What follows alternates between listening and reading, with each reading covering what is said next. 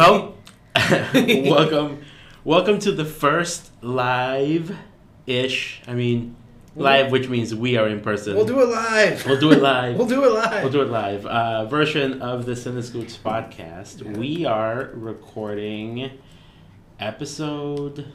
Oh, geez, six. Six. Wow. From a local library. From a local library because we're, you know, we, we want to support the local businesses. Support your libraries, everybody. Middle schoolers are here, not doing drugs. Not doing drugs. Yeah. There, I think there's like gaming chairs. Yeah, it's a good and, place to be. And like, there's there's an Xbox controller attached to the Yeah, to the to the PC out there, so I think you can play games. you can. This is this is the future that Ben Franklin envisioned. A place where kids could come and play Xbox. And you know what? And unlike our local karaoke bar, And, people are not doing cocaine off of the uh, toilets. People are not doing cocaine in the bathroom. People are not doing cocaine in the bathroom. Hashtag I was censored. Oh, yeah, that's a story for a different time. But anyway, uh, today we are uh, here to actually cover uh, two movies. We'll uh, we'll be splitting these up into two episodes. We are going to be starting with Robert Eggers, The Northman. Northman. So, just for uh, anybody who is uninitiated, what are his other movies? Uh, the Vivitch, also pronounced The Witch, also pronounced Burn the Heretic. Hey, Uh, hey, she did nothing she wrong. She did nothing wrong. She it was it was a good for her. It was it was in the good for her genre You know, movies. We need more of those. Yeah, uh, also pronounced um, Midsummer, but better. That's Ooh. yes, yes. And then Mm, okay. and then a recent classic favorite, uh, Robert Eggers, uh, The Lighthouse, or as I like to call it, Robert Eggers, Hark. Hark. Yes. You know, we'll probably talk more about this. I think you and I are pretty in the camp of the lighthouse is his worst, right? Yeah, and it's not bad. It's not bad, Yeah, but like- like it's out of the three, it's probably the one that I'm least likely to to say. You know what? Screw it. I'm gonna I'm gonna pop this in on a Sunday night. I don't think I could ever watch the night the Lighthouse alone.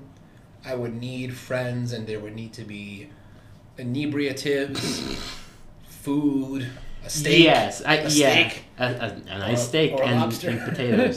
exactly. Uh, yeah, it's it's one of those movies that I, you know, I never picture myself watching it again. I had fun when we went to see that movie. It was a double feature of that and Parasite. I think we have to watch Robert Eggers movies only in double features from now on. Yes, Yes. you know that's a good point. Yeah. Um, and and then we rewatched it, uh, and we rewatched it as a group. At a Halloween party. Was it a Halloween party? I think it was a Halloween party. Is that the same night we watched Jaws? We watched Sinister. Sinister Yes. and The Lighthouse. Hashtag COVID spreading. Dude, we did we did go into a quarantine lockdown after that. Uh, We did. We did It because it was the best two weeks of my teaching career. no, yeah, I mean you recently had to quarantine, right? Uh, that was when I actually had COVID. Actually, Yeah. that was better because I didn't I didn't have to teach uh, when I actually had COVID. Yeah. But that year I did have to teach from home, which also wasn't bad. Yeah. It was not bad. Uh, well, you know that that's a hell of a a hell of a tangent that we went on to. What but, a uh, story, Mark. What a Can- story. Can we invest in the DJ um, buttons that make sound effects, and can one of them be "What a story, Mark"? What a story, Mark. That you know, yeah, we could use a, a soundboard. Yeah. We, we can look into an Elgato. Um, so the Northman, uh, you know, it wasn't until maybe a few days into going to watch the movie, like before we went to watch the movie, Mhm. that I heard that this was actually a retelling of Hamlet. So not a retelling. Um, It's inspired by. yes. Like well, it inspired Hamlet. Oh. So Hamlet, um, for the unread, um, you know, he's he, the, the Javier's of the world. It's the tragedy of Hamlet, Prince of Denmark, right? Um, so you know, English culture derives a lot from its Norse ancestors. There's a whole like mystical association um, with our Norse ancestry. Norse runes uh, were thought to have like mystical properties, right? Um, as did most writing, actually, um, in the early to Middle English period, right? Um, so, you know, Shakespeare is partially drawing from this tragedy as well as other tragedies. So it precedes Hamlet. Um, as other critics have pointed out, it's obviously a much grittier Hamlet. There's no real like soliloquizing, and um, um, and if you read Hamlet, you know he's not the manliest man in the world, um, which I have I have points that we might get into later. Um, but yes, it is it is like the the grandpa of Hamlet. Yeah. For those of you who are listening and going, "Wow, Thanos sounds like a fucking nerd," uh, he is. He is. I am he a- is. A Uh, fucking nerd. he not just that, but he has a reason, a and the reason is that he is an English, a high school English teacher. So yes, you know, if I feel like if anybody else had this in-depth knowledge, it's not even that in depth. no, but listen, like talking about soliloquies and talking about all this shit, like. Javi's like that man just knows a three syllable word. Yes. you know, I, I, I like to keep it simple. yeah. I keep it simple and dumb. Keep it simple, stupid. Keep it simple.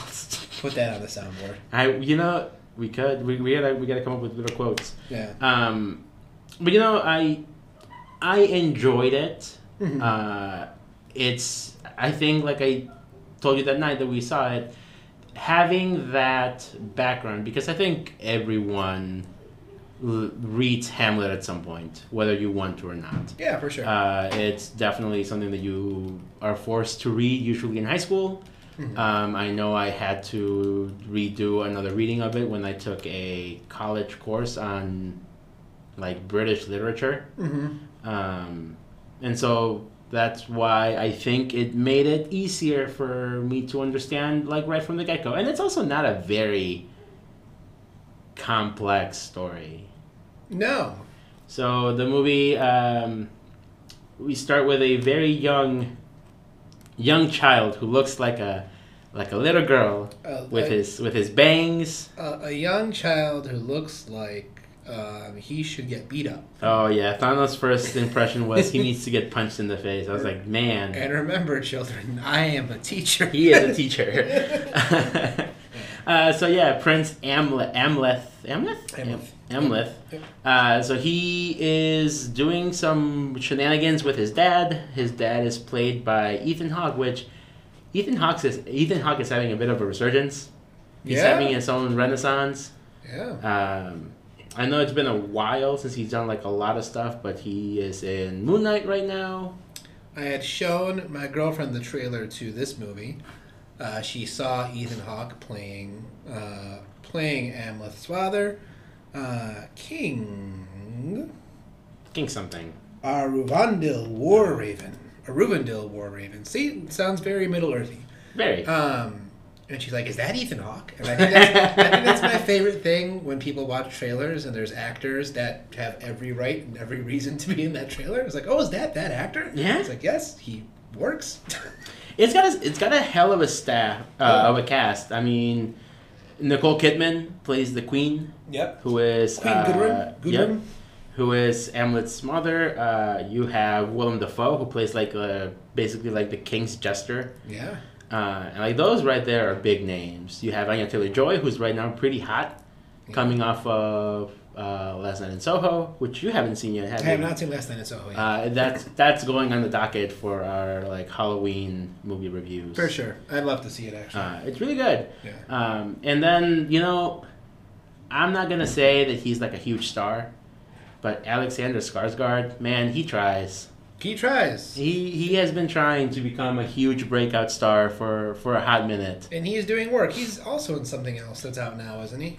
Is he? My my uncle mentioned something with Alexander Skarsgård. I'll I'll say it randomly at an inappropriate time soon, as I as I go on the old IMDb. I mean, he's in that Succession show. He's in Succession. Is that what you're talking about? No, he's in Godzilla versus Kong. I forgot. Yeah, he plays the main guy. But like again, you know, like nobody cares about these characters in the Godzilla movie. Um, but Ain't that the truth? yeah, um, but I mean, the movie, like we said, the movie starts with with this kid basically having his dad killed by his uncle. Rewind. Ooh, Movie starts with his this kid getting reunited at his dad who's just gone and done like Viking battles, right? yeah, Yes. Then gets killed by his uncle, which is the very familiar like main Hamlet beat. But what differs from this is you actually get to see the relationship between the kid and the dad, right? And I really like that. I think Yeah. I think we're just gonna go straight into like discussing the movie, right? For sure. Um, I suggest go see it if you're really worried about spoilers. I mean, if you've seen The Lion King, Yeah, if you've seen The Lion King, you know that they break out into Hakuna Matata two thirds of the way through the yeah, movie. absolutely. Uh, but I recommend it. I'm assuming you do. Yeah, for sure. Yeah, for sure. Um, it's it's beautifully brutal, beautifully brutal. Yes. Yes. Uh, but anyway, so I really liked that they let you see that relationship between um, Amleth and dad Hmm. because I think it's easy to have like a Viking story would be like, oh, manly men. Yes. Uh, we're Which all this is. super manly, Yeah. and and it is, but it also shows you that like a lot of these people, a lot of these people are kind of good parents. Yeah. Like it seems, at least from what we are shown, that um, I keep on forgetting his damn name. The, the dad, the King War Raven, Aurvandil. a Rubendale Yeah. War Raven. Um, that he he cares about his son. He you know he brings him home like a war prize, um, and he like you know salutes him as as his king. But he's like, nah, you know, give me a fucking hug. I'm your dad. They share a beautiful pagan ritual together. They basically get high on peyote. while while stripped down to their undies, and you question for a moment as you're in the theater. You're like, how close to this is this to illegal? And you're like, not yet. Uh, y- you know, I'm assuming I'm assuming they were wearing some very modest underwear. I am assuming as well. I'm I'm hopeful. Um, but the bond is definitely there. yes, Yeah. and and there's never a time where you are made to feel like Amlet has any sort of disdain for his dad. Yes. Like everything seems like he respects him. He is happy, uh, which is then I think a little bit more uh, interesting when at the later at the end of the movie, like you get some revelations about maybe the dad might not be what it se- what he seemed, or I mean maybe he was, but people saw him in different lights. Correct. I mean, he's so Amleth at the, at the beginning. Uh, hell out of me. Exactly. Public, public library. Um, Amleth at the beginning, you know, he's it's kind of like that opening scene. Well, one of the opening scenes in Game of Thrones, where Bran is standing out. He's like waiting for the king, right? He's all excited. In this case, though, it's the same excitement, but for his father and his war party returning, hmm um, returning back. Um, which, for my Hamlet aficionados back home, um, is a choice difference because when you meet Hamlet in in the play, um, his dad's already dead, right? And you just meet Hamlet like brooding and sulky hmm uh, and just bitter and annoying. Where in this case, you you know you meet an innocent boy, and the dad's very aware of his son's innocence. Um, there's that whole little subplot about doing the ritual so his son can like enter into Become a man. Yep. Um, and then when you see that earlier relationship before his dad is killed, um, and then you cut to Alexander Skarsgård, right? um, you feel, I think you feel more of a genuine investment in the protagonist because you're like, oh, I was I was with this kid when he was a boy. He loved his dad. Um, yes, I'm excited that he's ripped as fuck and is is gonna go kill some Vikings. Mm-hmm. Yeah. Ripped indeed. My goodness. Ripped indeed. He's got gamer net going though. He stands like, uh, he, he kind of reminds me of like Ugandan Knuckles, but like super shredded I the way to, he like- stands. I have to like look up pictures of Ugandan Knuckles. He's like, but uh, that's that's how he stands the whole time. yeah. Um, but that that does kind of set up the movie in a really good way. Like you said, you know, you do get invested in his character, and you do care. You want him to get his revenge, and you understand why he has that revenge, right? You could have very easily started the movie with him being a Viking and wanting to basically go out and kill anyone, right? Yeah. and the fact that they took the time to show you what led him down that path was nice. Um, but then that does lead to like my personal favorite scene of the movie, which is like the Vikings, The raid, the raid. uh, yeah, the Vikings raiding the village. which you see in the trailer for those for those for our millions of fans at home. Yes, you do see it in the trailer, uh, but not. It's definitely a lot longer in the movie, For which sure. is nice. You know, it's it not a trailer. it would have been, but there are times where like you watch a trailer and they show you like The a really thing. cool scene, and that's really the whole scene. Yeah. And it could have, it could have just been them climbing the wall, chopping down a couple people, boom, boom, you're done. Yeah. But no, they show you the whole process of him cutting people down, taking women and children, putting them in a box, and burning them alive. So this is what I find the most interesting um, about the opening of the film, which it, it's funny that this is a surprise because like if you if you know anything about Viking history, you're like, oh yes, this is what they this is what they did. But like slavery and rape Yeah? are very like forefront in this movie. Slavery more so. Yeah. Um, the um, and it the movie. So how shall I say this? The movie kind of presents them, and it never. It, it doesn't get like a soapbox about them, and I so, so when I. I don't want to say this and make it seem like, oh, thank God, like it's not condemning slavery, right? Like that's not that's that's Yeah. not my point. But it's very like this is just the reality of of how things were. Um, and and and it it's still kind of like for me it was still kind of cutting. Because like th- that's that's happening. Our main protagonist is right here and he's just like yep like this is this yeah. is the way things are. That's yeah, Yeah, that's how that's how the world works. yeah. And and I think that's also it's also very I don't say tainted, but it is tainted by our American racism. or at least that's how we typically encounter slavery Yes, like with us, slavery when we encounter slavery in the United States, it's always like, oh, the black people were enslaved. Whereas when you look at the reality of pretty much uh, history anywhere else, yeah the slavery is just like yeah, they're usually war prisoners and they get sold off. yeah uh, that that and that's why I think for like a movie is like oh slavery, It- odd. And what I found interesting is that it feels it feels icky in like a different way because you watch any any historical Civil War, pre Civil War period piece, right? If you watch Twelve Years a Slave, like Mhm. that that has a particular bite to it that is very very tragic, especially if you're American, right? Sure. This to me has a very it it has a very different bite, and I emphasize both those words, words at the same time because you don't have like the the textual cues in the film that are saying hey this is like politically wrong. Like you're you're seeing our characters and they're like i said they're fine with it. They're fine with like you know ripping out a bunch of like you know wives from their husbands or kids from their moms throwing them in a house and just like chucking a torch at the At the at roof. the yeah yeah. Um and you're like oh shit like the, the guy i'm cheering for is like also you know, kind of fucked up. yeah And it's and it's just because it's it just it's done very matter of fact. Like even for the people in the world of the movie, they're like, yep, this is this is part of how it is. We understand basically the rules of this world. Like Yeah. we lost, that's it. yeah and it's not like because I am a woman, I am slave. No, it's it's very different. Um, but it also it, it also helps that the movie does a good job at kind of like showing you just how the Vikings kind of work, yeah. Which is like weird as shit. weird as shit for starters. Yeah. Um, amongst themselves they are they are really caring. Like they care about each other. There is like a sense of camaraderie that there is between them. Like we we see that with um, like the way that he talks to like his own you know viking brethren and it's brethren very animalistic very animalistic kind of like a it, it legitimately is like a wolf pack Yep. um, but then like they're just rowing down the river.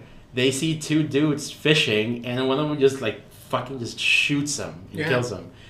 No reason, no provocation, just for the kicks and giggles. Yeah. And they're just like, eh, cool. Yeah. And these are these are the friends of the guy that we're supposed to be following Yeah. and it's just that's how it is but then when it comes to like the people that he cares about like when he meets uh, olga and he you know decides he wants to basically be with her and you know help her out he is very caring for her everything that he does in regards to her is very caring um, which almost seems kind of contradictory Mhm. with what you're expecting his character to be this insane savage who's got nothing but revenge in his brain. Right. Um, And I, yeah. and I think that's interesting. So like, I mean, I, so, so I know, I know Scandinavians were naturally like blonde, right? Uh, and redheaded. I, I forget what the, redheaded. I forget what the actual like myth and reality versus like Viking features were, but I think it's interesting that you have um, Nicole Kidman's character Queen Queen Gudrun, and then you have Anya Taylor Joy's um, Ola, um, and like they they look similar. hmm Which shall we get to the twist? Yeah. Yeah. yeah. Yeah. Um, so if you are familiar with The Lion King, um, there's the point where Simba returns to the Pride Lands. Uh, and he's like spying, right? And then you you hear Scar. And he Oh, goes, yeah. and And but like- then but then uh, Sarabi shows up yeah, and she tries to bang Simba. Yes, That's that's in the director's that's, cut. That's in the director's cut. She's like, I killed Mufasa. Yeah. I convinced Scar to kill Mufasa, yeah, yeah, only and you. yeah, and it's only in the animated director's cut, not in the, Only- not in the C, not in the CGI. Uh, Oh yeah, yeah. That one. Yeah. That one was too right. too That- worn down by That's a- woke that- Disney. In a post Me Too world. Uh, um, but you know, Scar shows up and he's like Sarabi, and then you know that you know things aren't things aren't right um, between Scar and Sarabi. In Hamlet, you know, Gertrude and Claudius are seemingly happy with each other, but Gertrude was never like ah fuck King Hamlet, right? Like he was a dick. Uh, in this movie, yeah. um, yeah, so so for, for for our millions of fans who want spoilers, um, you find out when so the whole movie Alexander Skarsgård's been like voyeuristically like looking at his mom as he's come back to the camp, right? Because Mhm. he, he he is taking the role of a slave, so he can't he can't just approach the queen. Yes. Um, but you know you're you're anticipating that they're going to get Yeah. reunited. like he sneaks off during the nights. Uh, he goes and he's like you said, you know, he's spying on them. He's watching them, seeing what their interactions are like. Yeah. So then he he gets there, um, and I don't know if he actually said this. I don't remember, but uh, this is what I remember. I remember Rob Stark saying "mother" in the Red Wedding, but I don't think that's what happened. Um, but then she's like, "Oh, you know, Amleth," and then she's happy to see him. Um, but then she's like, "Fuck your dad." yeah. Did was she happy to see him? I, I didn't read that as she was. She was kind of like, "What the fuck?" Because they told you as you were dead. Because the guy did say that I killed him, right? Like at the very beginning, he did. he's- He gets Yeah. chased. Yeah. He chops the dude's nose. Yes. The dude shows up and he says, "Oh, I killed him. I tossed him in the river." And you find out that apparently, supposedly, as she's being carried away, um, uh, Kid Amleth sees her sees her crying. Uh, she claims that she was laughing the whole time. Yeah. Which I'd, I'd like to talk about perspective and reliability because I, I had questions actually. Sure. Um, but before that, like, I, I thought I remember like a little tender moment where she was she was happy. And- she kind of like, like off and on. yeah Like, I had a hard time reading that that whole interaction. I was like, is she actually happy that he's back? Is she playing it up for him? Is she like, well, you seem to have grown up okay. Yeah. Your dad's gone, so let's bang. Yeah Uh, which that was yeah. for me the biggest like, what the fuck? It was one of those moments where um, it gets very like not homoerotic, but it's very incesto-erotic. Uh, It's, it's very La- Lannister vibes. Um, yeah. and then you're it's like, very. are What they, are you doing, step bro? Are they like, are they going there? And as it creeps on, you're like, I, I think they're going there, but you're like, they're never actually gonna go there. Oh, I was like, I was like, I hope not. This, hope this is not getting weird. Not either, but then they go there Oh man, and they kiss. they do. and they kiss. Ah, that's so weird. It's so weird. Um, and you find out that the queen uh, was enslaved by Ethan Hawke's tribe, uh, and she hates Ethan Hawke. Uh, She but she lo- but she loves his brother, which I guess if we think about it, like, shouldn't she hate his brother too? I mean, aside from personality, right? I guess it's kind of like the idea of like when you have a ruler, like they are probably the ones who are like you know, heavy-handed. Yeah. And then like the brother's like, well, I'm a bastard. I'm never gonna be the king. He is a bastard. That's right. Uh, That's right. So I don't really give a fuck. I'll probably be more chill with the slaves. That's a good point. So- bring that up. Yeah. The, so the, the brother in this movie is a bastard. So he's he's an outsider too. Yes. Um, So I think that that's probably why they got along. yeah. And she asks him to kill Ethan Hawke, Yes. and he does. Um, and then apparently, and she's supposedly like happy about it. Um, so it's interesting to see her as the slave, and then the other the other blonde, you know, who's Mhm. interested in Amleth, Anya Taylor Joy's character, who's also who's also a slave. Um, in the way the way they just approach the situation of the film is very different, but I guess also similar. Yeah. Right? Anya Taylor Joy is like fuck these people, and then Yeah, she's very, very uh, uh, of the mind of like it's you and me versus yeah. these rich, uh, these rich people. But I guess I guess what's interesting to me is that it's it's just very. It is purely personal, right? There's there's no like big old principle of like No, yeah, no. slavery is wrong. It's like I've been wronged. Yes, it, it, it Yeah, is a yeah. very like you, you know, eye for an eye movie. Yeah, It's not like a, a greater good thing. yeah, There is never anything in this movie that makes you feel like someone is doing anything for the greater good. yeah. It's, I don't want to say it's a selfish movie. Which I find refreshing as uh, birds fly into our window. Yeah, it, it sounds like it sounds like birds are like Yeah. smacking into the window. No, but I, but I, like I, I do kind of find that refreshing because it doesn't it doesn't even lament that like oh if only these people cared about the greater good. It's like, no, like No. here is selfish people fighting each other naked. Yes. That's what you came to see. Yeah, so so it, eventually it does um, it does lead to the confrontation between um, Amleth and Fjolnir, Yeah. right? And so they they have like an initial fight.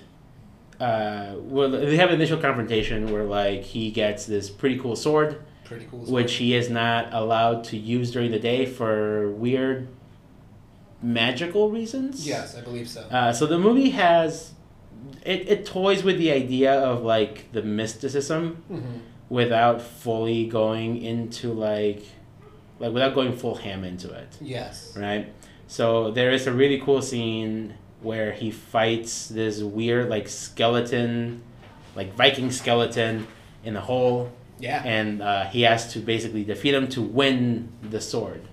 Uh, and then there's this weird panning shot where you see him standing over the dead, dead, dead zombie.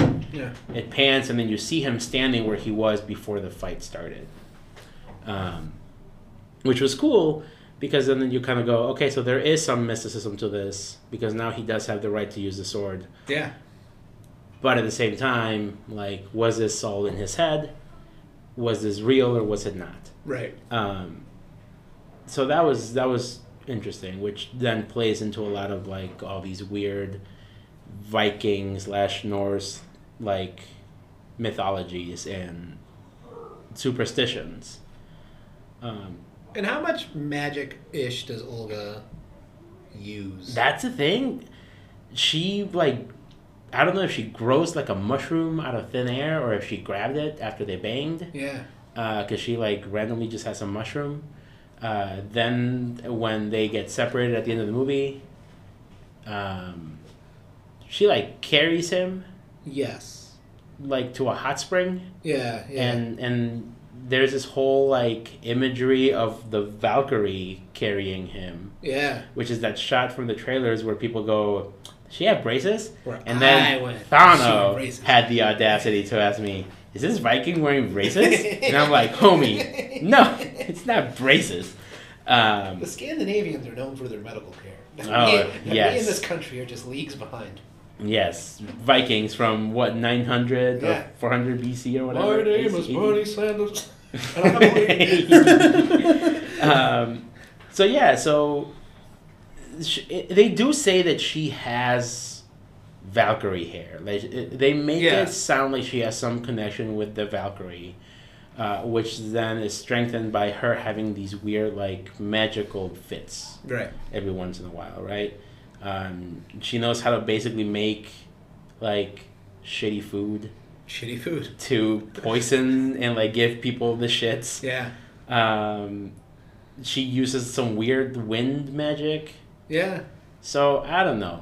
It, it could be slightly magical, or it could just be all completely coincidental. Well, that's the thing. So the, I I leave that movie with a lot of questions on how accurate the things that we perceive in screen are. So, for example, um, we are introduced to Ethan Hawke and Nicole Kidman and baby baby Amleth, aka little kid Amleth, aka punch him Punchable in the face. face, punchable face Amleth, um, and they seem like a very happy family. Like the king arrives, Nicole Kidman looks excited to see him, right? She's like, like Mhm. Amleth comes in the door and she's like, "Dar- "Don't come in this door," and then he's like, "Oh, but dad's home." but dad's home. She's like, "Oh, never mind," right? Yeah. Um, and later, with the twist, we find out that that is apparently all a lie. So, are we getting that all through Amleth's perception, and then it's just skewed?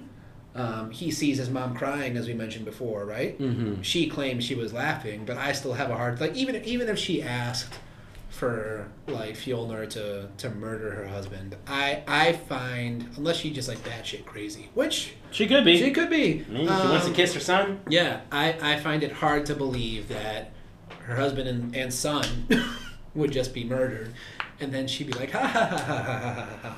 Yeah, because like I feel, uh, I mean, unless you had to be a pretty terrible mother, What she could be. she could be. Yeah. I mean, she kind of is. Yeah. Yeah. If, if you if you were go, hey, kill my kill my kid and my husband. Yeah. I mean, that's you know, there's a certain level. Um, Little Casey. Anthony. little Casey Anthony there. Uh, but I mean, it could be, and a lot of those scenes that you do see, like the Valkyrie scene, like you're seeing it from Amleth's perspective after he got the absolute shit beat out of him. Yes. So it could be like that's just what he perceives as he is like fading in and out of consciousness, Yeah. right? Um, other than that, though, I don't think there's anything No. super It's- like it- superstitious. It, it's not nearly as ambiguous as The Lighthouse. yes, Yeah. I feel like yeah, the lighthouse asks you to do way more like suspension Right. of disbelief, uh, as opposed to this. This is this is a very straightforward. Even the witch, I think, asks more of you. Yeah. Like especially the ending At of the the ending. witch. You uh, the the ending of the witch has a very clear. All right, from here on, this is There's a shift. there's a, a, a shift, and Yeah. then here we have like spooky witch shit. When I watch when I watch The Witch, though, I do, even though it's even though it's a shift, I I do, I perceive that as oh yes, these things actually happened in the world of the Yes, in the world of the movie. yes, and I think it's because it, yes, there is a there is a hard shift towards the end of the movie in The Witch, Yeah. but I think it's also sprinkled throughout the movie that when that shift happens, like you go, oh yeah, no, this makes perfect sense. Well, but then the witch is also I'm, I'm forgetting the witch is also framed by that beginning scene of the of, of the witch taking that baby and just like Yeah, he's grinding the baby Yeah. down to making a paste, jam, right? Making jam. making jam. Yeah. But but that's the thing. Like it could be you could you could even frame that as yes, there is a witch doing weird witchy shit, yeah. but whether or not that is supernatural Yeah. is completely different. So whereas like the end of the movie goes, no, this is like This is witchcraft, magic. People are Yeah. floating, and there's a goat that Yeah. talks. I love Black Phillip. I I I wholeheartedly support the Church of Black Phillip. Yeah. Um, whereas this movie does not. This movie kind of wants to ask you that, but it's also like, ah, don't get caught up on that. Like Exactly. it's it's very secondary. Yeah. Um, so I think the only thing that we really should need to talk to talk about is the ending of the movie. Mustafar? Mustafa. so so he decides he wants to go back. He finds out that his girl is pregnant Yeah. and he says, "Well, if he find if Fjolnir finds out that that you are pregnant, Mm-hmm. uh, and I already killed his son and stole his heart, Right. he's gonna come after us." She's like, "Dude, what the fuck? Who cares? Like, we're gonna get out of here. He's not gonna find us." He's like, "Nah, gotta do this." Yeah.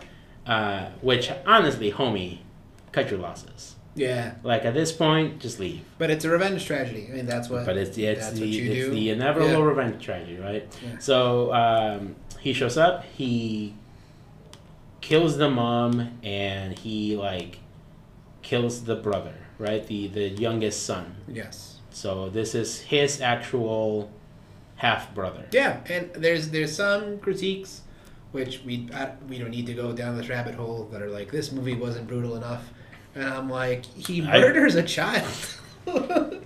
I think it's. I think what they mean is like it's not as in your face as a lot of like other movies tend to be. yeah, but it doesn't need to be. It doesn't. When It's a lot of it is murder a implied. child. Yes. yes. I think I think the the the misconception is that the people are confusing brutality with bloody Yeah. and gory. So these are the people who don't like Hereditary, but stand for Blumhouse. Hey man, listen.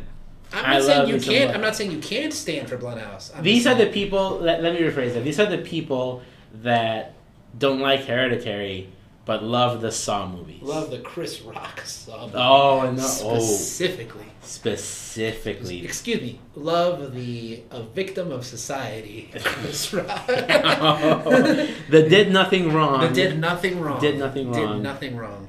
Uh, this is this is a Chris Rock 2022 campaign. Yes. Um, but so yeah, he kills he kills them, and then he goes after uh, the uncle. The uncle basically says, "Get the hell out of here.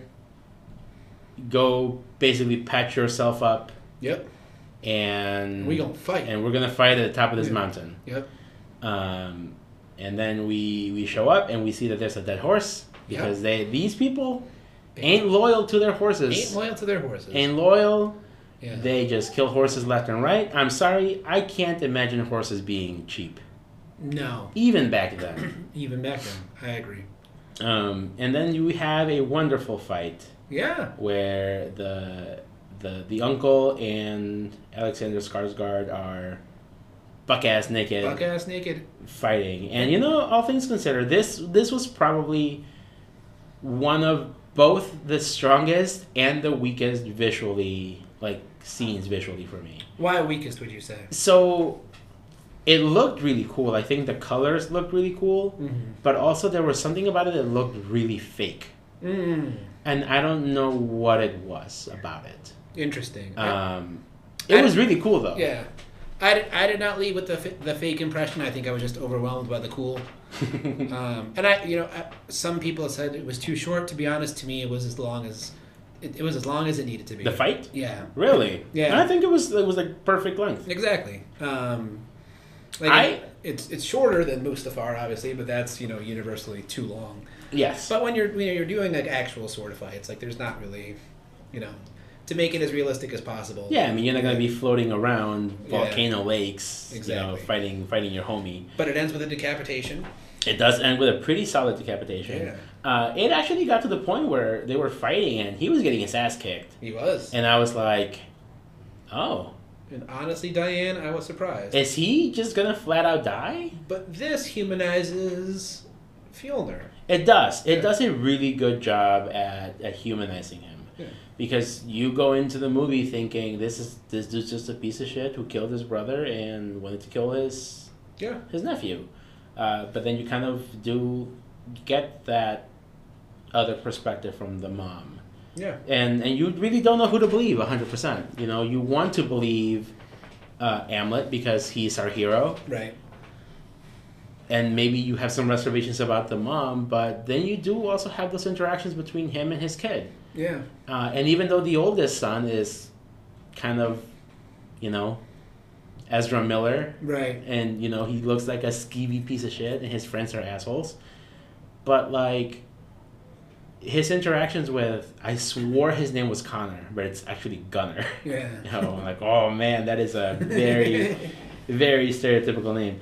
Um, but he does seem to care about him, and he does have interactions. He he tells him like, why are like the kids like why are we doing all this like slave labor? Why are we like tending the fields? And the dad's basically like, if we don't do this with these people, like they have no reason to respect us as their basically as their masters. Yep. And like that's just not the type of shit that you expect from someone who you are told is like a piece of shit. Which is so to bring it back to Hamlet. Um, two ways. Number one, Claudius in Hamlet is pretty much um, all but irredeemable. I think there's there's one little argument that you can make in favor of him, but other than that, Yeah, but I mean he's a piece of shit. he is um, not not with Fiona, not as much, hmm not nearly as much. Number two, um, in Hamlet, Hamlet famously procrastinates his getting revenge, um, but he procrastinates it by talking. Whereas, and granted, there's like a prophecy that affects this that, that Mhm. Hamlet buys into. Um, he also kind of procrastinates his getting revenge on Fjolnir specifically, Yes. but in procrastinating, he's like, I'm gonna torment the shit out of these people. Which you could argue does, you know, come back to bite him in the come back to bite him in the ass. it does. Yeah. I mean, he could have just taken him out, yeah. and he would have been fine. Uh, Well, we don't know if we would have been fine because then what do you do after you kill him, right? But obviously, he the Vikings these Vikings don't care about. Well, they, for them it's fine to die in battle, yes. right? So he's not super concerned about Yes. Yeah what's going to happen to me after. No, but there's also the, the idea like, well, now he just left Olga Yeah. with the burden of raising two kids on her own. So speaking of which, um, this movie takes place late 800s, early early 900s, right? Something like that. Um, so there, I forget what the prophecy is with Olga, but you see, she gives birth to twins. yes, uh, the he has so they have two kids, a boy and a daughter, Yeah. and the daughter is seen wearing like a fancy helmet, fancy like armor, Yes. and a staff. So some sort of maybe like royalty Which so she is. Um, he meets Olga while in the land of the Rus, right? Which is Yes. eventually what becomes Russia, Ukraine. Um, yes. um, No, no, no. I'm, I'm thinking if that's in the story, that's where they meet. yeah, that's where that's where the raid is. At least when they're canoeing, they're in the Rus. Okay. Yeah. Um, Yeah, because then they go to Iceland. Yeah. And, and by the time they get there, we know, okay, yeah. Yeah. Um, and around this time, uh, Olga of Kiev um, was a regent of Kievan Rus for her son uh, from 945 to 960 following her baptism. Olga took the name Elena. Uh, she is known as her subjugate for her subjugation of the Drevlians, a tribe that killed her husband Igor of Kiev. Even though it would be her grandson Vladimir that would convert the entire nation to Christianity, because of her efforts to spread Christianity through Rus, Olga is venerated as a saint in the Eastern Orthodox Church, with the epithet equal to the apostles, and her feast day is 11th of July. So I don't know to what extent. excuse me. Um, that was Wikipedia. Um, I don't know. I don't know to what extent, like he conscientiously was like trying to tie into To this. the historical Olga of Kiev. It would be it would be the daughter. Uh, I'm presuming if, if if someone was to be that character, it wouldn't Mhm. be it wouldn't be the witch. It would be the daughter. Um, if he's doing that, then I'd be curious as to like why specifically. But it's cool to see. Um, to me, Robert Eggers does a cool job of like exploring masculinity and femininity, right? Mhm. Um, whereas The Witch is one of those. Um, it, it, it does portray toxic masculinity, and it's also one of those good for her type movies. Mm-hmm. Um, the Lighthouse is, you know, very in your face masculine with like all those homoerotic vibes, and then this is also like very in your face, Yes. in your face masculine, ending with like the image of the, you know, of the of the sorceress, um, giving lineage to to her daughter. I don't know what to make of that, other than that it's there. Mhm. It's cool. Yeah, and you know, I I think overall I really enjoyed it. I think it's it's like I said, out of the three movies, I I do have a bit of a hard time flip flopping back and forth between which one I like the best, whether I like The Witch or this one. I think The Witch is a better made like story, Yeah. but I think this one is a little bit more entertaining. Yes. I mean, like you know, there's fucking Viking fights and there's sword fights. Like Yeah. the Vik, the the witch is kind of a drag in like the sense of like, man, you watch this poor girl basically get blamed. yeah, the witch, the witch is a good kind of like boring. yeah. Yeah. I mean, it's it is the definition of a slow burn. Yeah. Uh, I've heard people say that this is a slow burn, and I'm like, get the fuck out of here! Like, shut your fucking mouth. I mean, compared to all the other A24 slow burns, I feel like this is the least slowish and burniest. Yes, uh, it, it's very much an A24 movie, not by A24. Yeah. uh, which is it's fine. It's it's perfectly serviceable. Um, I also think it's very interesting that this is his, and I don't want to say it's like like a bad thing. This is his lowest rated um movie critically, like Really? by a very little. Like Yeah. like, the Lighthouse is at ninety, The Witch is at ninety. This is at eighty nine. Okay. Right, Some margin of error. Marge, like very yes. Uh, as far as like the audiences go, Yeah. they rank this lower, significantly lower than the Lighthouse, Hmm. which I find strange. Interesting. Um, which again, you you don't really know, like kind of like Marcus, like cosmonaut Marcus Yeah. pointed out in his video, like you can't always trust You can't like the, the, reviews, the comments. You can't trust the commenters. No, like you know, there's people who are gonna give it a five, or people who are gonna give it a, a zero. Yeah. Uh, there's really no like in between nowadays. But I thought it was interesting because like I feel like this is the type of movie that would play better with audiences. Yes. And and I don't understand how the lighthouse is edging this out. Yeah. I can completely understand the witch being at 59. Like there are people who are I'm not trying to be like big brain here, but like there are people who are just not going to get that fucking movie. Well, and also The Witch was like one of the. I, maybe it was the first, maybe it was one of the first, but it was like right at the beginning of that A24 Yes. genre. Yes. Right. It was, and, and probably a lot of people haven't seen it Yeah. since they discovered A24 um, or, or these types of movies, and they haven't gone back and maybe reevaluated it. Um, but it is, it is, I can completely understand that. That it just does not, it is not fathomable to me that the Lighthouse is doing better than than the Northman. Yeah. But critically, I mean, uh, money wise, despite it being at the tail end of a pandemic, it is making more money than the Lighthouse. And isn't that all that matters? And if Yeah. and, and as some have said, props to props to the studio giving Robert Eggers Yes. that budget. And but that's the only problem, right? So the Lighthouse may be making less money, but it also had a way smaller budget. Yeah. Uh, whereas the Northman, I don't know exactly the budget of the Northman. Um, Ninety million? was it ninety million? It was it was up there. It was high. I think it was over seventy. Um, but uh, yeah, ninety Seventy million. to ninety, yeah. Yeah, Jesus.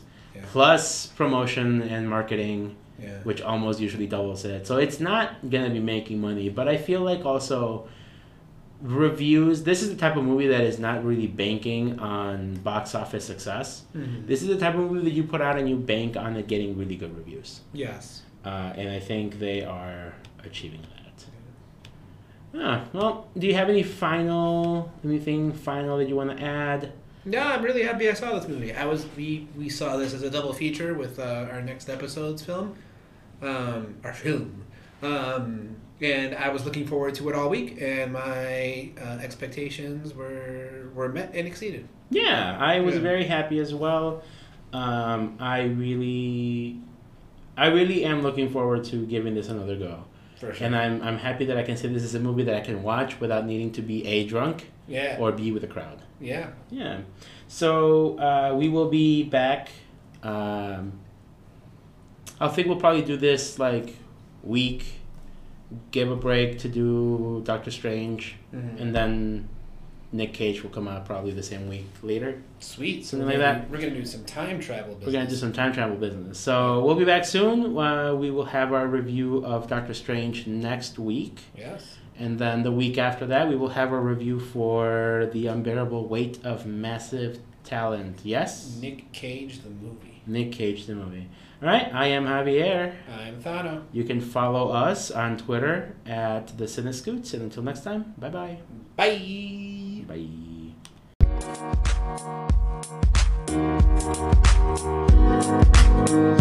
Bye.